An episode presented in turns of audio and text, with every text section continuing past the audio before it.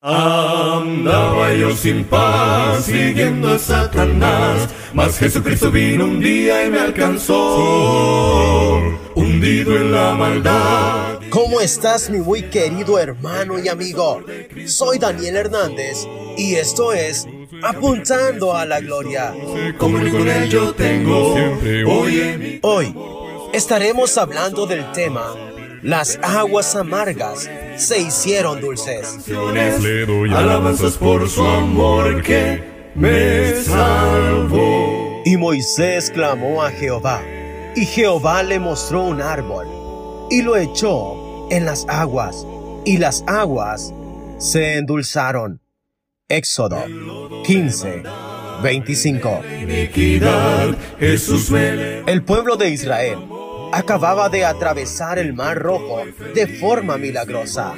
El mar se hizo camino abierto para los hebreos y sepultura para sus enemigos.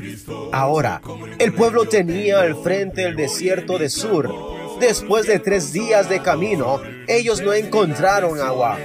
Finalmente, llegaron a Mara, pero allí no pudieron beber las aguas porque eran amargas. El pueblo murmuró contra Moisés y Moisés clamó a Dios, quien le señaló una solución.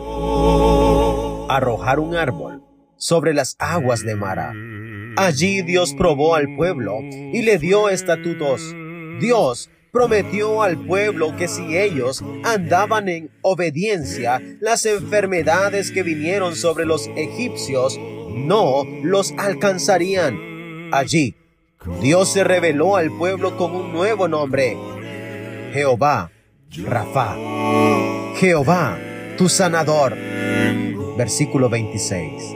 Al salir de Mara, llegaron a Elim, donde había doce fuentes de agua y setenta palmeras.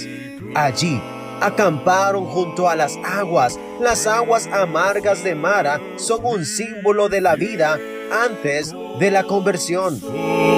No hay nada en este mundo que nos pueda satisfacer. Sin embargo, cuando la cruz de Cristo es puesta en esas aguas amargas, ellas se hacen dulces.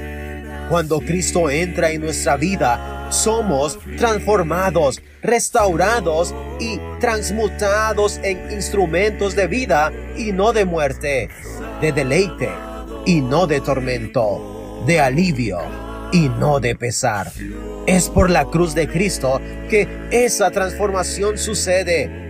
Ningún poder en la tierra ni en el cielo puede cambiar nuestra vida, nuestra suerte y nuestro futuro a no ser Cristo y este crucificado. Tenemos vida por su muerte, tenemos sanidad por su cruz. Dios les bendiga.